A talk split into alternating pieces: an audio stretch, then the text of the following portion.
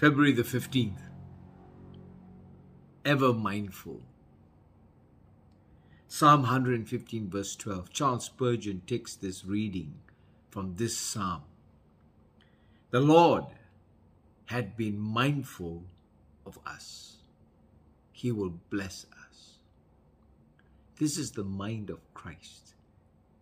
You know, and when the Apostle Paul says that we have the mind of Christ, then we need to imitate the way the Father has a mind for his children, like any father. The Lord had been mindful of us. And with that mindfulness of God comes blessing. He will bless us. That is the character of God. Charles Spurgeon writes and says, I can set my seal to that first sentence. Can you? Can I?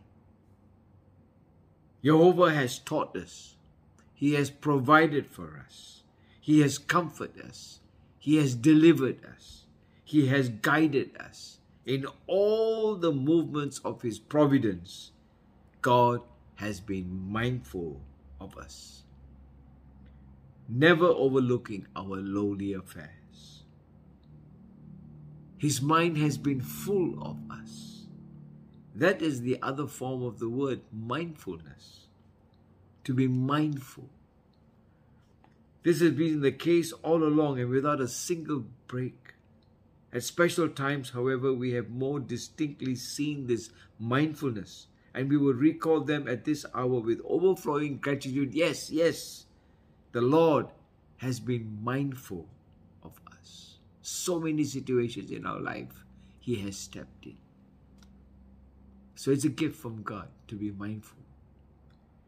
And then the next sentence is a logical inference from the first that when the God of Abraham, Isaac, and Jacob, the God of the creation of the universe, can be mindful of us, with that mindfulness comes blessing. Amazing. God is unchangeable. He will continue to be mindful of us in the future as He has been in the past. And His mindfulness is tantamount to blessing us. And so when we are mindful of God in the present, we are blessed. But we have here not only the conclusion of reason, but also the declaration of inspiration.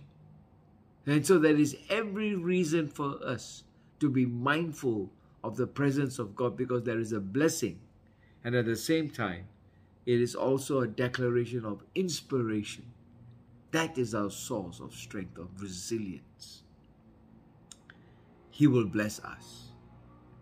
This means great and unsearchable things. All God says is that call me when you're in that sphere of ethical activity and when you're mindful of thine presence, call me and I will show you unsearchable things.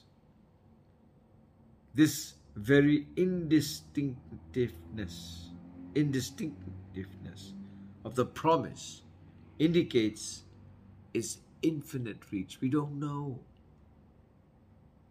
He will bless us after His own divine manner, and that forever and ever. So, therefore, let us say to each other, Bless the Lord, O my soul. Psalm 103, verse 1. Amen.